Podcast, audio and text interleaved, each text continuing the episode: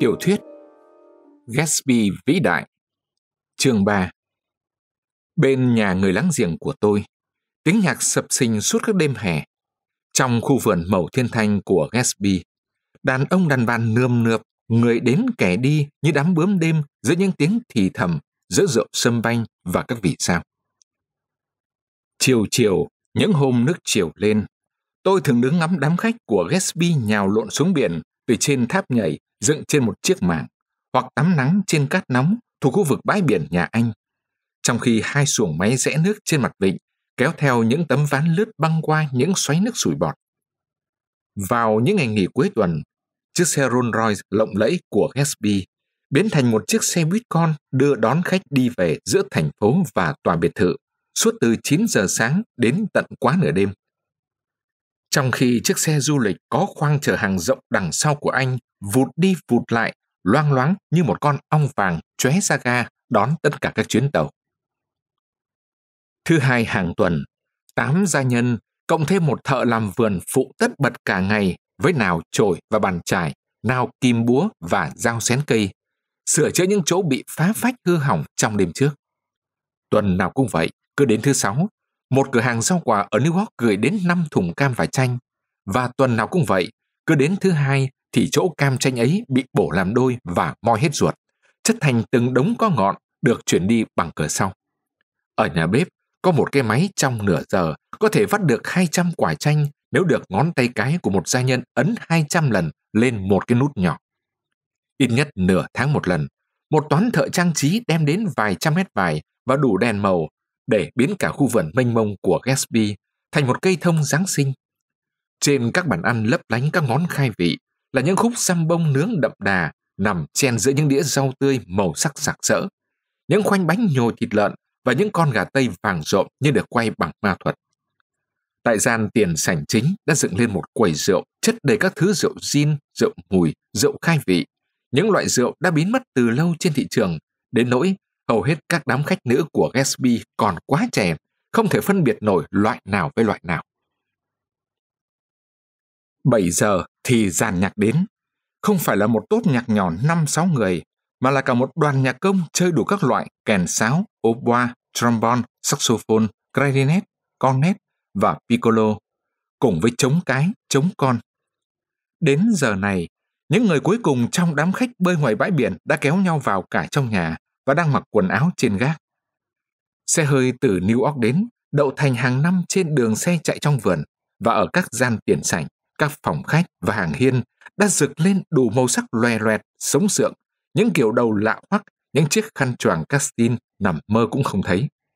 Quầy rượu hoạt động hết cỡ, các ly rượu từng khay bày ra vườn cho đến khi không khí ngoài tràn ngập tiếng cười nói, những câu bóng gió bừng cua, những lời giới thiệu nghe rồi quên ngay và những cuộc gặp gỡ sôi nổi giữa những người đàn bà không bao giờ biết tên nhau. Ánh đèn trở nên rực rỡ hơn khi trái đất lào đào xa dần mặt trời. Và lúc giàn nhạc tấu lên điệu nhạc vàng dành cho tiệc đứng, thì bản đại hợp xướng hỗn hợp đủ các loại giọng người lại nâng cao thêm một bậc. Mỗi phút, tiếng cười một dễ dãi hơn, nó tràn ra linh láng, hào phóng, nó bật ra giòn giã sau một lời đùa vui. Các nhóm khách thay hình đổi dạng mau lẹ hơn, vừa mới phình to ra với đám người mới đến, đã lại tan đi, rồi hợp lại liền trong một hơi thở. Đã thấy có những cô gái chơi chẽn loang quăng xà vào đám này một tí, đám kia một tí, bên cạnh những cô gái khác đẫy đà hơn và vững chãi hơn. Họ bất thần trở thành trung tâm của một nhóm người trong một giây phút vui cười hề hà. Sau đó, phấn khích vì đắc thắng, lại lướt đi tiếp giữa một biển các gương mặt tiếng nói và màu sắc không ngừng biến hóa trong ánh sáng đổi màu liên tục. Bỗng một trong những cô gái phiêu lãng ấy run rẩy trong xiêm áo trong mờ, vỡ lấy một cốc rượu trong không trung nốc cạn một hơi để lấy can đảm, vung vẩy đôi tay như trong vũ điệu frisco, ra nhảy một mình trên một cái bục phủ bạt. Không khí lặng đi một lát, người chỉ huy dàn nhạc thay đổi tiết tấu cho khớp với cô ta. Và tiếng xì xào bỗng rầm rầm nổi lên vì có người tưởng nhầm nên chuyển tai nhau bảo rằng đấy chính là cô đào thường đóng thế Ginda Gray, ngôi sao trong các hoạt cảnh thoát y Follies. Cuộc vui đã bắt đầu. Tôi tin rằng trong đêm đầu tiên sang nhà Gatsby, tôi là một trong số khách ít ỏi đã thực sự được mời. Còn thì mọi người cứ tự nhiên đến, không cần ai mời. Họ cứ tự nhảy lên xe, rồi xe chở họ đến Long Island. Và không biết làm sao, xe lại đỗ ngay trước cửa nhà Gatsby. Đến đấy rồi, họ được một ai đó đã quen biết chủ nhà dẫn vào. Sau đấy, họ cư xử theo phép xử sự ở một công viên giải trí. Khách có khi đến rồi về mà chẳng hề gặp chủ nhân. Họ đến dự cuộc vui với sự hồn nhiên vô tư được coi là giấy vọng. Tôi thì đã được mời hẳn hoi. Hôm thứ bảy ấy, từ sáng sớm, một anh tài mặc đồng phục màu trứng sáo qua bãi cỏ nhà tôi với một tờ giấy mời trịnh trọng đến kinh ngạc của ông chủ. Giấy mời viết, Gatsby rất lấy làm vinh dự nếu tôi vui lòng đến dự cuộc vui nho nhỏ mà ông ta tổ chức tối hôm ấy. Ông đã nhìn thấy tôi nhiều lần và từ lâu đã định sang thăm tôi, nhưng bị ngăn trở vì một loạt tình huống đặc biệt. Bên dưới ký tên J. Gatsby bằng một nét bút oai vệ. Trong bộ đồ nỉ trắng, tôi đặt chân lên khu vườn của Gatsby vào lúc hơn 7 giờ một chút.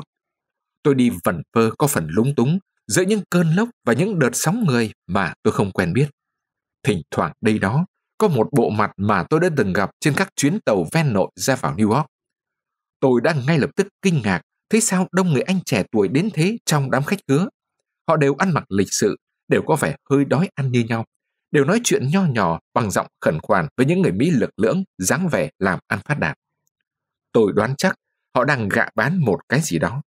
Trái phiếu, xe hơi hay là bảo hiểm. Ít nhất có thể nhận rõ một điều là họ đau khổ khi nhìn thấy chung quanh họ là những đồng tiền dễ kiếm và tin rằng chỉ cần một vài lời nói đúng điệu là tiền bạc ấy sẽ về tay họ. Vừa đến nơi là tôi tìm gặp chủ nhân ngay.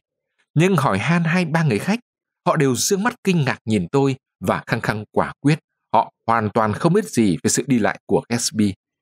Thành thử tôi đành lần đi về phía bàn rượu, chỗ độc nhất trong khu vườn mà một người đàn ông lẻ loi có thể nán lại ngồi mà không mang vẻ cô đơn, cũng như không biết dùng thời gian của mình để làm gì.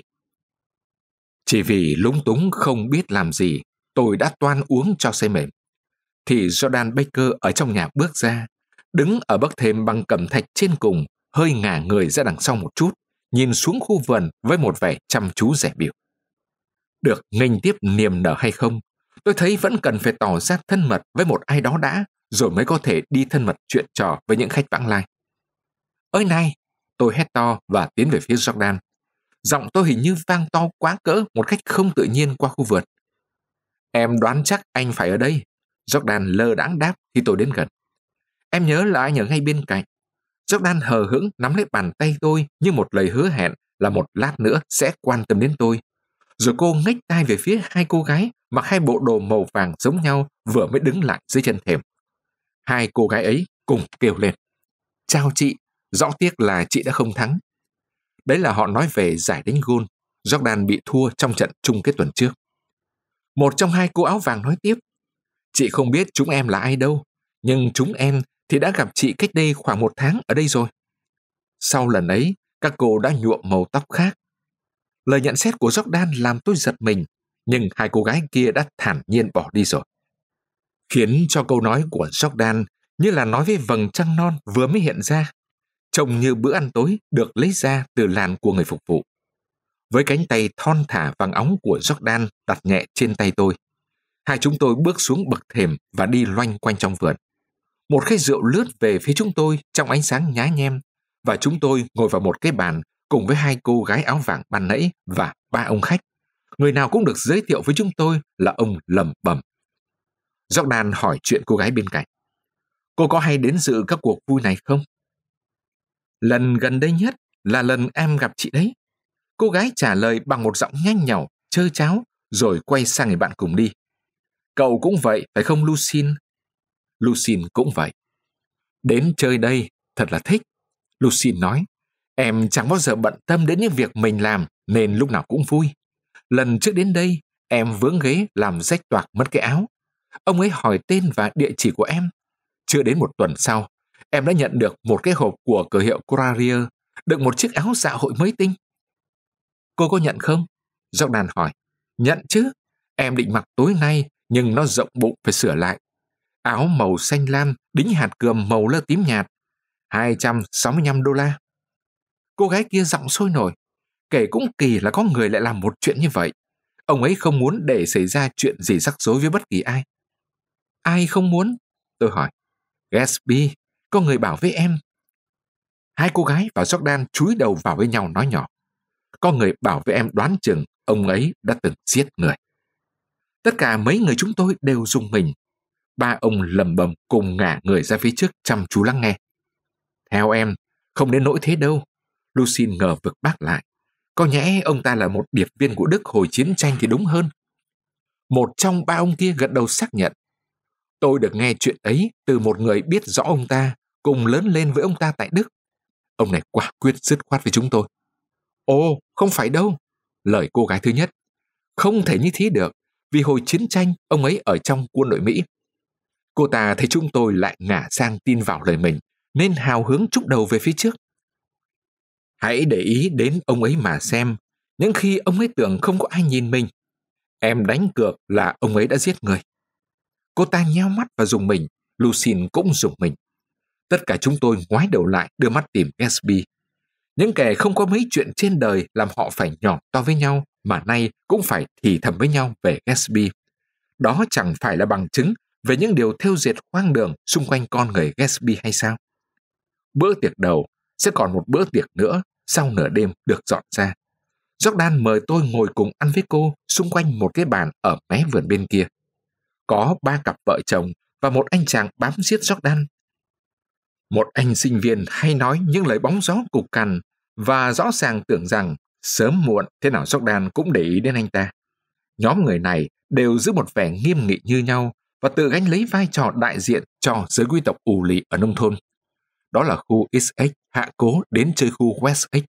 Thận trọng, tránh không để mình lây nhiễm cái vui nhộn sặc sỡ ở đây. Sau khoảng nửa giờ uổng phí và không ăn ý, Jordan nói nhỏ với tôi. Ta đi đi, họ đạo mạo quá, không hợp với em. Hai chúng tôi đứng dậy và Jordan viện cớ chúng tôi đi tìm chủ nhân.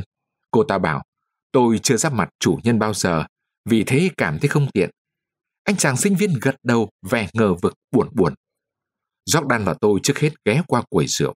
Quầy rượu đông nghịt, nhưng không có Gatsby ở đấy. Đứng ở đầu bậc thềm, Jordan không nhìn thấy Gatsby đâu cả, ở ngoài hiên cũng không. Chúng tôi hú họa đẩy thử một cánh cửa trông trang nghiêm và bước vào bên trong một thư viện cao rộng, kiểu kiến trúc Gothic, tường ốp gỗ sồi anh chạm trổ. Có lẽ nó đã được bê nguyên si từ một tòa lâu đài đổ nát nào đó ở bên kia đại dương về đây.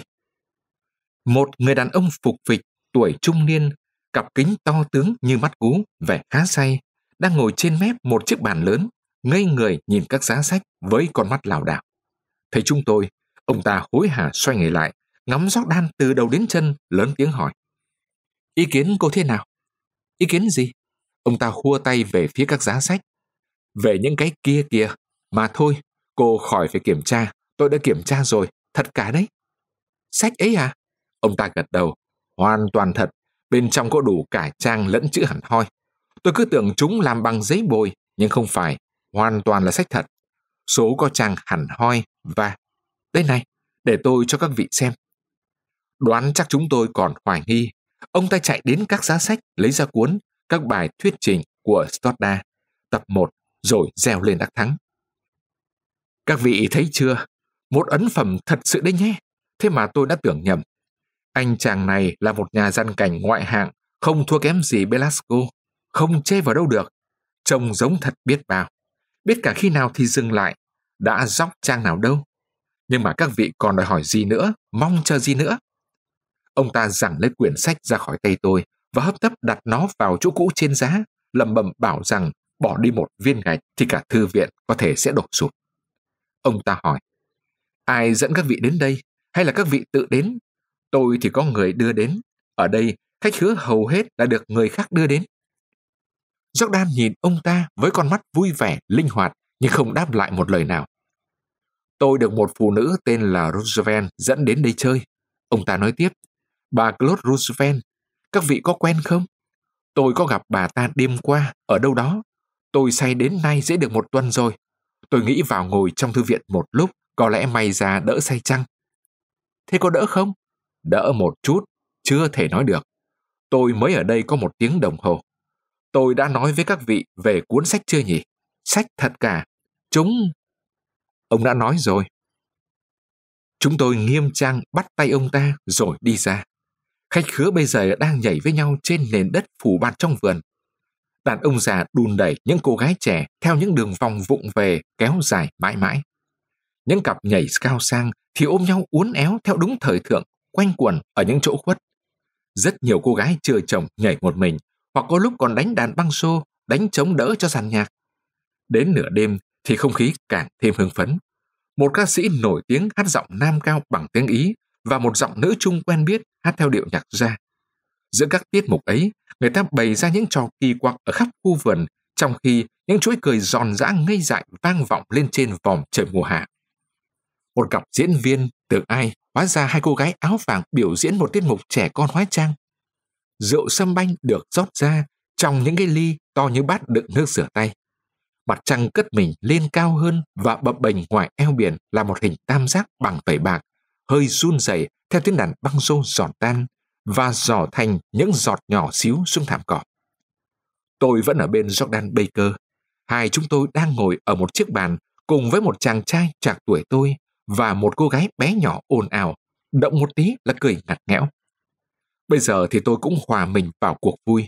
Tôi đã uống hai ly rượu sâm banh to bằng cái bát vải và cảnh tượng trước mắt tôi đã biến đổi thành một thứ trò có ý nghĩa, cơ bản và sâu sắc. Vào một lúc cuộc vui lắng xuống, anh chàng nọ mỉm cười với tôi, hỏi bằng một giọng nhã nhặn. Tôi trông ông quen quen. Hồi chiến tranh, ông có ở sư đoàn 3 không nhỉ? Có, sao ông biết? Tôi ở tiểu đoàn 9 súng máy. Còn tôi thì ở tiểu đoàn 7 bộ binh cho đến tháng 6, 1918. Tôi biết ngay là đã gặp ông ở đâu rồi mà. Chúng tôi nói chuyện một lúc với nhau về một vài làng mạc nhỏ bé, xám xịt và ẩm ướt bên Pháp. Rõ ràng anh ta sống ở quanh đây thôi. Vì anh ta khoe với tôi vừa mới mua được một chiếc thủy phi cơ định sáng mai sẽ chạy thử. Ông có thích đi thử với tôi không, người anh em? Đi ngay gần bờ thôi, dọc eo biển. Vào lúc nào? Lúc nào tiện nhất cho ông thì đi. Tôi đã toan hỏi tên anh ta, thì Jordan quay sang tôi, hé nở một nụ cười hỏi. Bây giờ anh vui rồi chứ?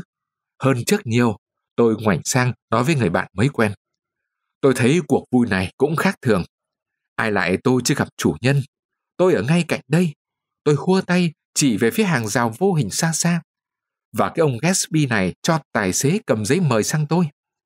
Người kia nhìn tôi một lúc nhưng không hiểu tôi nói gì rồi đột ngột bảo. Tôi là Gatsby đây. Ủa? Tôi thốt lên. Ồ, xin ông thứ lỗi.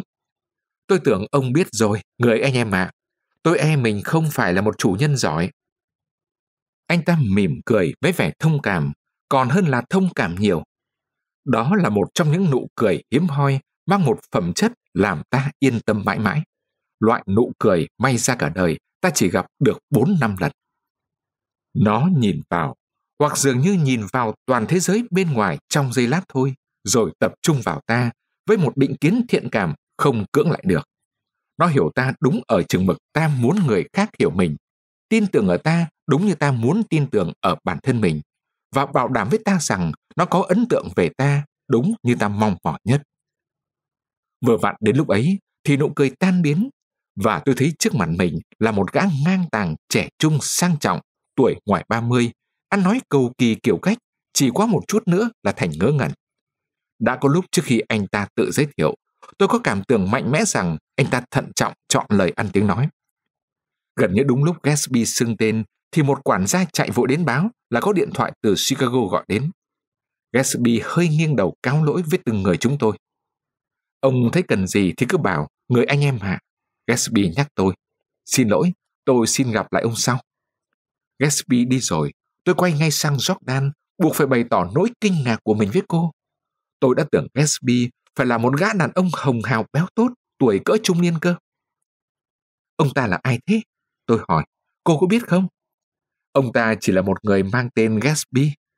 Tôi muốn hỏi ông ta gốc gác ra sao, hiện nay làm gì? Bây giờ anh cũng lại lao vào chuyện này ư? Jordan đáp lại với một nụ cười uể oải. Thì đã có lần ông ấy kể với em là đã từng học ở Oxford. Một lai lịch lờ mờ bắt đầu hiện ra đằng sau Gatsby, nhưng đến câu tiếp theo thì nó lại tan đi. Nhưng em không tin. Tại sao? Em không biết. Chỉ biết em không nghĩ rằng ông ta đã từng đến đấy. Có một cái gì đó trong giọng của Jordan làm tôi nhớ đến câu. Tôi chắc ông ấy đã giết người của cô gái kia và nó kích thích trí tò mò của tôi. Tôi có thể sẵn sàng chấp nhận không chút hoài nghi nếu có ai bảo rằng Gatsby xuất thân từ miền đồng lầy bang Louisiana hoặc từ khu Eastside bình dân ở New York. Bảo như vậy thì có thể hiểu được. Nhưng không đời nào lại có những gã trẻ tuổi không biết gốc gác ở đâu bỗng dưng xuất hiện để mua hẳn một cung điện bên bờ vịnh Long Island này. Ít ra với con mắt người tỉnh lẻ kém từng trải của mình, tôi không tin có chuyện đó. Dù sao mặc lòng, chỉ biết là ông ta tổ chức những cuộc vui lớn. Jordan chuyển đề tài với cái thói của người thành thị không ưa những gì cụ thể.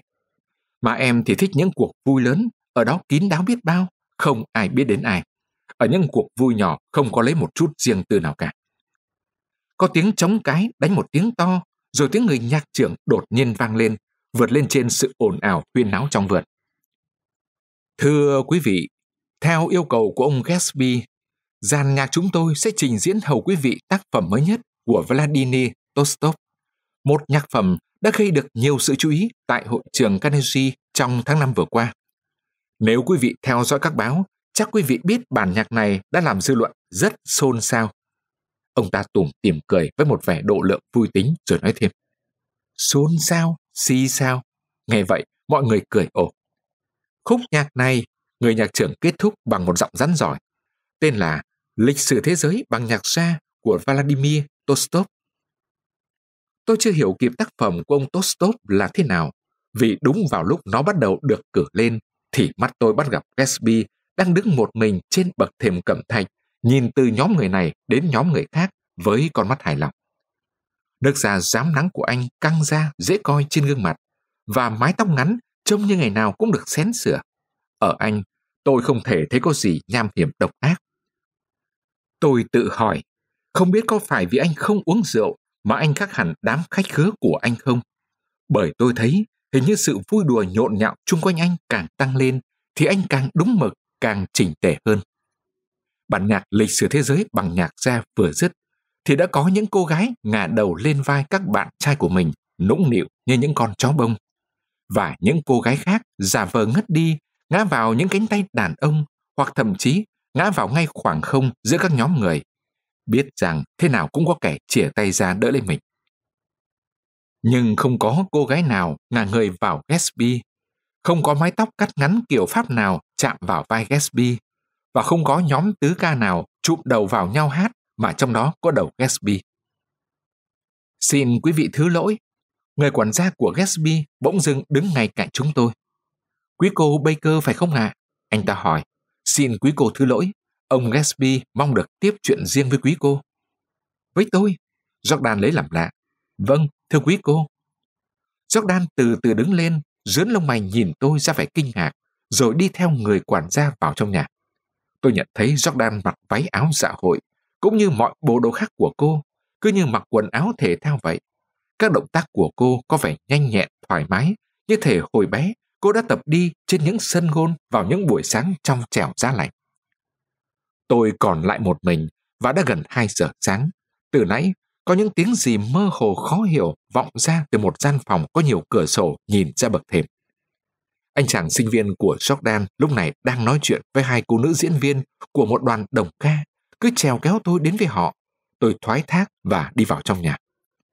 Gian phòng lớn đầy ắp người, một trong hai cô gái áo vàng đang chơi dương cầm. Người hát đứng bên cạnh cô là một phụ nữ còn trẻ, dáng cao cao, tóc hung, thuộc một đoàn hợp xướng nổi tiếng.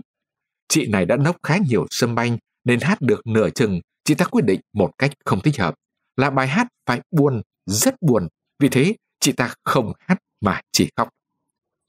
Cứ mỗi khi có một khoảng lặng trong bài hát, thì chị ta lại lấp đầy bằng những tiếng nước nở nghẹn ngào, rồi hát tiếp ca từ bằng một giọng nữ cao run run. Nước mắt lăn trên má, nhưng không được chảy tự do, vì khi chạm phải hai hàng mi tô chỉ rất đậm, thì chúng ngả sang màu mực, rồi từ từ chảy tiếp thành những dòng li ti đen đen. Coi đó khôi hài gợi ý chị ta hãy hát theo những nốt nhạc ghi trên mặt mình. Thì chị ta giơ hai tay lên trời, gieo mình xuống một cái ghế bành và chìm vào một giấc ngủ sâu nồng nặc mùi rượu. Một cô gái đứng ngay chỗ khuỷu tay tôi giải thích. Bà ấy vừa mới cãi lộn với một ông tự nhận là chồng bà ấy.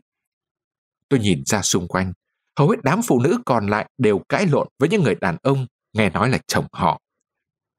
Ngay cả hội bạn của Jordan, tức bộ tứ đến từ Essex, cũng bị chia rẽ vì chuyện cãi lộn.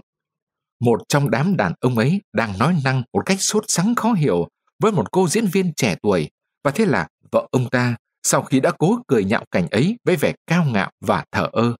Nhưng rồi không chịu được nữa, đã dùng đến cách tiến công thọc sườn. Chốc chốc, bà ta lại xuất hiện đột ngột bên cạnh ông chồng như một viên kim cương giận dữ, rít vào tay chồng. Ông đã hứa rồi đấy. Không chỉ đám đàn ông chónh choáng là không chịu ra về. Ở sảnh bây giờ có hai ông khách tỉnh táo một cách đáng trách, đứng nhìn hai bà vợ đang bừng bừng phẫn nộ. Hai bà hơi cao giọng phàn nàn với nhau. Cứ khi nào tôi đang vui là ý như rằng ông ấy đòi về. Cả đời tôi chưa bao giờ nghe thấy lời lẽ gì ích kỷ đến như vậy. Chúng tôi bao giờ cũng là những người ra về đầu tiên. Chúng tôi thì khác gì. Một trong hai ông chồng rụt rè. Nhưng đêm nay mình gần như là người cuối cùng đấy. Giàn nhạc đã về được nửa giờ rồi. Mặc dầu hai bà vợ đồng thanh coi hành vi xấu xa ấy là ngoài sức tưởng tượng. Cuộc đấu khẩu kết thúc bằng một cuộc vận lộn ngắn và hai bà vợ bị nhấc bổng lên đưa vào bóng đêm, mặc cho họ vung tay đạp chân dãy rủa. Trong lúc tôi chờ lấy mũ ở sảnh, thì cửa thư viện mở ra và Jordan Baker cùng với Gatsby từ trong bước ra. Gatsby đang nói nốt mấy câu cuối cùng với Jordan, nhưng thái độ sôi nổi của anh đột ngột chuyển sang một vẻ khách sáo khi thấy có mấy người khác bước lại gần mình chào từ biệt. Hội bạn của Jordan đang đứng ngoài cổng nóng ruột gọi cô, nhưng cô vẫn nán lại một lúc để bắt tay. Cô khẽ bảo tôi, em vừa mới nghe được một chuyện hết sức kỳ lạ.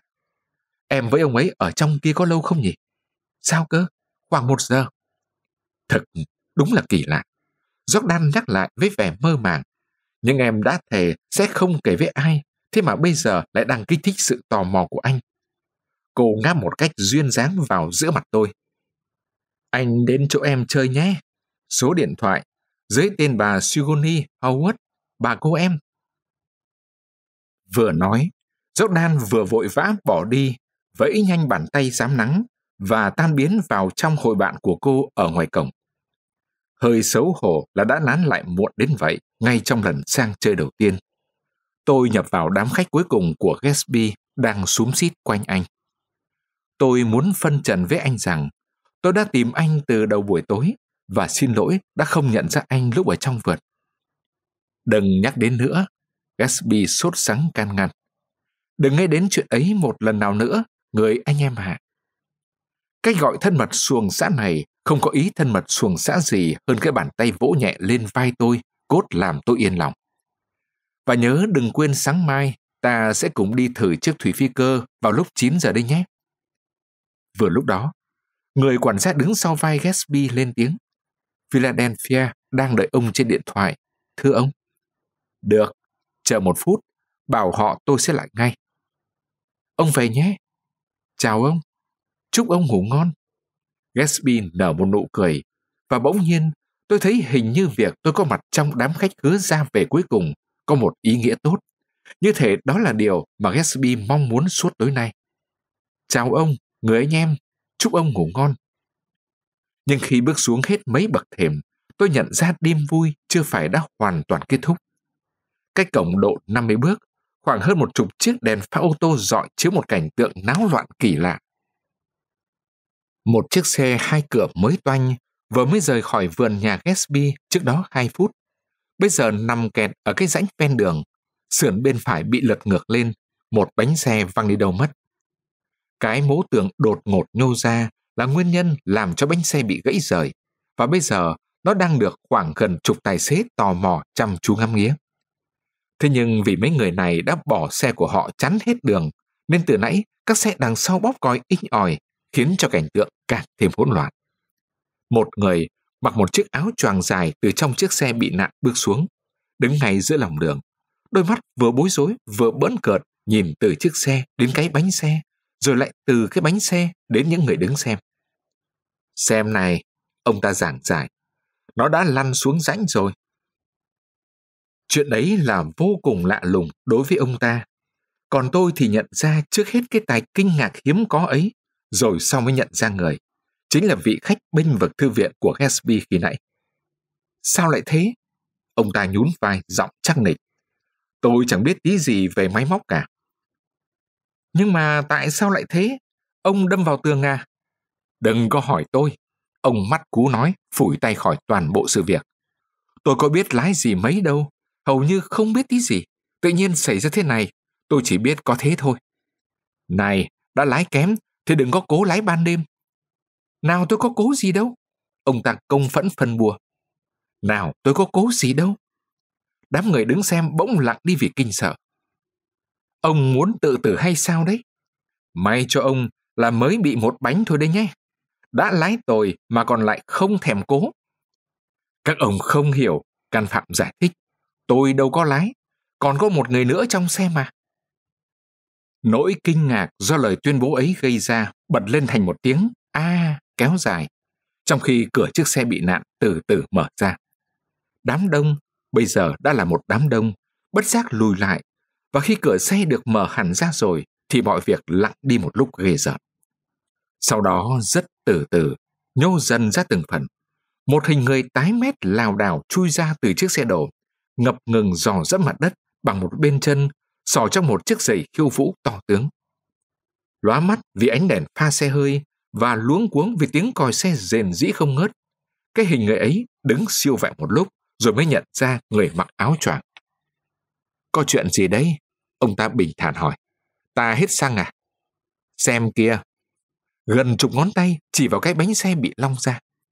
Ông ta lại đứng tần ngần một lúc, nhìn cái bánh xe, rồi ngửa mặt lên nhìn trời như ngờ rằng nó từ trên trời rơi xuống. Nó bị long ra rồi. Có ai đó giải thích. Ông ta gật đầu. Lúc đầu tôi đâu có biết là xe đã dừng.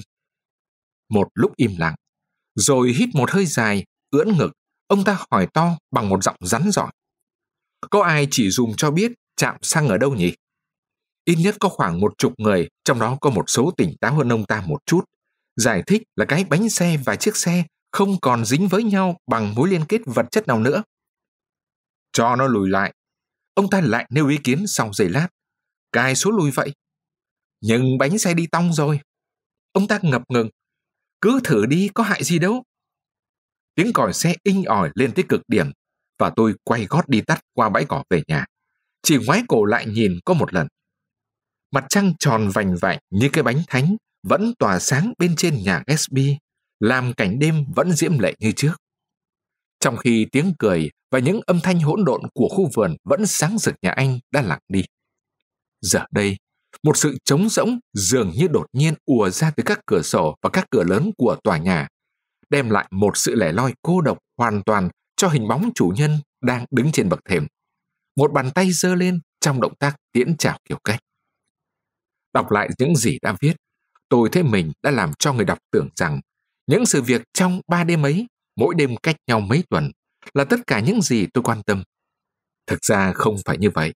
Chúng chỉ là những sự việc ngẫu nhiên trong một mùa hè bể bộn và không kể mãi về sau này. Chứ hiện thời, chúng hoàn toàn không thu hút tôi bằng những việc riêng của tôi. Hầu hết thời gian của tôi được dành cho công việc. Từ sáng sớm, mặt trời đã hắt bóng tối ngả về phía tây khi tôi vội vã dạo bước giữa những khe vực lọt giữa các dãy nhà chọc trời trắng xóa ở khu Nam New York. Đến nơi làm việc là công ty Property Trust. Ở sở, tôi giao du thân mật với các đồng nghiệp trẻ tuổi cùng hạng nhân viên môi giới trái phiếu như tôi. Ăn trưa cùng với họ tại các quán ăn tù mù và chật trội với các món xúc xích lợn, khoai tây nghiền và cà phê. Tôi còn có một cuộc tình nho nhỏ với một cô gái sống ở bên Jersey City làm ở phòng kế toán cùng sở. Nhưng thấy anh trai cô ta bắt đầu nhìn tôi với con mắt ác cảm. Tôi đã lặng lẽ bỏ rơi luôn khi cô ta đi nghỉ hè hồi tháng 7. Tôi thường ăn tối tại câu lạc bộ Yatler. Không hiểu vì sao đó lại là sự việc ảm đạm nhất trong ngày của tôi. Rồi lên gác vào thư viện chăm chỉ nghiên cứu đầu tư và chứng khoán trong một tiếng đồng hồ. Ở câu lạc bộ, thường có một vài kẻ thích huyên náo, nhưng họ không bao giờ mò vào thư viện. Vì thế, đấy là một nơi rất tốt để làm việc. Sau đó, nếu trời êm ả, tôi thả bộ trên đại lộ Madison đi xuôi qua khách sạn cổ kính Murray Hill, theo phố 33 ra Pennsylvania. Tôi bắt đầu yêu thích New York, cảm nhận sự hối hả đầy phiêu lưu của nó vào ban đêm, và con mắt tôi nhớn nhác thích thú trước dòng người nam nữ và xe cộ loang loáng không ngớt. Tôi thích đi ngược đại lộ năm, chấm bằng mắt những phụ nữ tình tứ trong đám người đi lại nhộn nhịp trên đường phố. Tưởng tượng rằng chỉ vài ba phút nữa tôi sẽ bước vào cuộc sống của họ mà không một ai hay biết hay bài bác gì tôi. Đôi khi, trong óc tưởng tượng của mình, tôi đi theo họ về đến tận nhà họ ở những ngách phố vắng vẻ và họ quay lại mỉm cười với tôi trước khi tan biến qua một khung cửa vào trong bóng tối ấm áp. Trong cảnh sáng tối chập chờn mê hoặc ở thành phố, đôi khi tôi thấy ám ảnh một nỗi cô đơn và cảm thấy nỗi cô đơn ấy cũng hiện hữu ở những người khác. Những anh cỏ nghèo thơ thần trước tủ kính các cửa hiệu chờ đến giờ đi ăn tối một mình tại một quán bình dân. Những thầy ký trẻ đi vẩn vơ trong ánh hoàng hôn để trôi đi uổng phí những giờ phút bồi hồi nhất của ban đêm và cuộc đời. Rồi đến lúc 8 giờ, khi trên các làn đường tối đen của các phố, từ phố 40 trở đi, chen chúc những chiếc taxi dàn hàng năm chạy về phía các dạp hát, tôi lại thấy lòng quặn lại. Trong những chiếc taxi kia, khi dừng bánh, thấy có những bóng người ngả vào nhau, những tiếng hát tiếng cười sau những câu đùa cợt không nghe rõ lời, và những đốm lửa ở đầu các điếu thuốc vẽ nên những cử chỉ khó hiểu trong xe. Tưởng tượng rằng cả tôi nữa, tôi cũng đang vội vã đi đến cuộc vui và chia sẻ giờ phút say sưa mặn nồng cùng với họ. Tôi thầm chúc họ mọi sự tốt lành. Trong một khoảng thời gian, tôi mất hút Jordan Baker, rồi đến giữa hè tôi lại gặp cô. Thoạt tiên, tôi lấy làm hãnh diện được đi cùng với cô đến nơi nọ nơi kia. Vì Jordan là một nhà quán quân về đánh gôn, ai nấy đều biết tiếng. Sau đó, có một cái gì hơn thế. Tôi chưa hẳn đem lòng yêu cô, mà chỉ cảm thấy có một sự tò mò êm ái. Gương mặt kênh kiệu và buồn chán vào đan trưng ra với mọi người, che đậy một điều gì đó bên trong. Hầu hết, những tình cảm giả tạo cuối cùng đều che đậy một cái gì, cho dù ban đầu người ta không định che đậy gì cả. Và một hôm, tôi phát hiện ra đó là cái gì. Hôm ấy, đến chơi nhà một người quen mãi tận Guatic, Jordan đã bỏ mặc ngoài mưa chiếc xe hơi đi mượn đã chuyển về cô, mà tối hôm ở nhà Daisy tôi không nhớ ra. Tại giải đánh gôn lớn đầu tiên mà Jordan tham dự, đã xảy ra một chuyện rắc rối, suýt nữa thì bị đưa lên báo. Người ta bảo rằng ở vòng bán kết, Jordan đã lén chuyển dịch quả gôn ra khỏi một vị trí bất lợi. Vụ này suýt nữa bùng lên to thành một vụ tai tiếng lớn, nhưng sau được dẹp đi. Người nhặt bóng rút lại ý kiến của mình, còn nhân chứng duy nhất thứ hai thì thừa nhận anh ta có thể đã nhìn nhầm. Nhưng sự việc ấy và tên người ấy đã gắn liền với nhau trong óc tôi. Jordan bẩm sinh, thường né tránh đàn ông khôn ngoan sắc sảo. Bây giờ tôi hiểu ra rằng đó là vì cô cảm thấy an toàn hơn khi sống với những lớp người không thể nghĩ, lại có thể xảy ra những trường hợp đi chệch khỏi phép tắc ứng xử. Jordan đúng là một kẻ gian dối bất trị. Cô ta không thể cam chịu ở thế bất lợi và do thái độ không cam chịu ấy, tôi cho rằng từ lúc còn rất nhỏ, Jordan đã bắt đầu dùng đến mưu mẹo để có thể giữ được nụ cười lạnh lùng và sức sược này đối với mọi người. Đồng thời vẫn thỏa mãn được những nhu cầu của tấm thân nhanh nhẹn, rắn chắc của mình. Chuyện đó chẳng hề quan trọng đối với tôi. Tính gian dối ở phụ nữ là một điều chê trách đến đâu cũng không hết. Tôi chỉ lấy làm tiếc trong giây lát rồi quên đi. Chính trong lần đến chơi nhà người quen mà tôi mới kể. Hai chúng tôi có một buổi chuyện trò kỳ quặc với nhau về cách lái xe. Sở dĩ nảy ra câu chuyện này vì Jordan lao xe vào sát mấy người thợ đang làm việc trên đường, đến nỗi cái chắn sốc của chúng tôi vướng đứt khuy áo một người thợ. Cô lái ẩu quá, tôi trách. Cô phải cẩn thận hơn, nếu không thì đừng lái nữa. Em cẩn thận đấy chứ. Đâu có, cô không cẩn thận gì cả. Ồ, đã có người khác cẩn thận cho rồi. Giọng Jordan thản nhiên. Thế nghĩa là thế nào? Người ta sẽ tránh em, phải có hai người mới thành tai nạn. Nếu cô gặp phải một người cũng bất cẩn như cô thì sao? Em mong sẽ không bao giờ gặp. Em chúa ghét những người bất cẩn, bởi vậy em mới thích anh. Đôi mắt xám dạng nắng của Jordan Baker vẫn nhìn thẳng về phía trước, nhưng cô đã cố tình làm thay đổi quan hệ giữa tôi và cô. Và trong giây lát tôi nghĩ mình đã yêu cô. Nhưng tôi vốn chậm nghĩ và là người mang đầy những phép tắc như những cái phanh kìm hãm các ham muốn của mình. Nên tôi biết rằng trước hết tôi phải dứt bỏ hẳn các mối quan hệ rắc rối ở quê tôi đã. Lâu nay, tôi vẫn mỗi tuần viết một bức thư bên dưới ký tên Yêu em Nick. Trong khi đầu óc chỉ nghĩ được đến chuyện cớ sao cô gái kia khi đánh quần vợt lại có một hàng mồ hôi lấm tấm trên vành môi trên. Dẫu vậy, đã có một sự thỏa thuận ngầm với nhau là phải cắt đứt khéo léo chuyện đó đã, rồi tôi mới được coi là tự do. Ai cũng nghĩ rằng mình ít nhất cũng có một trong những phẩm hạnh cơ bản, và đây là phẩm hạnh của tôi. Tôi là một trong số những người trung thực hiếm hoi mà tôi được biết từ trước đến nay.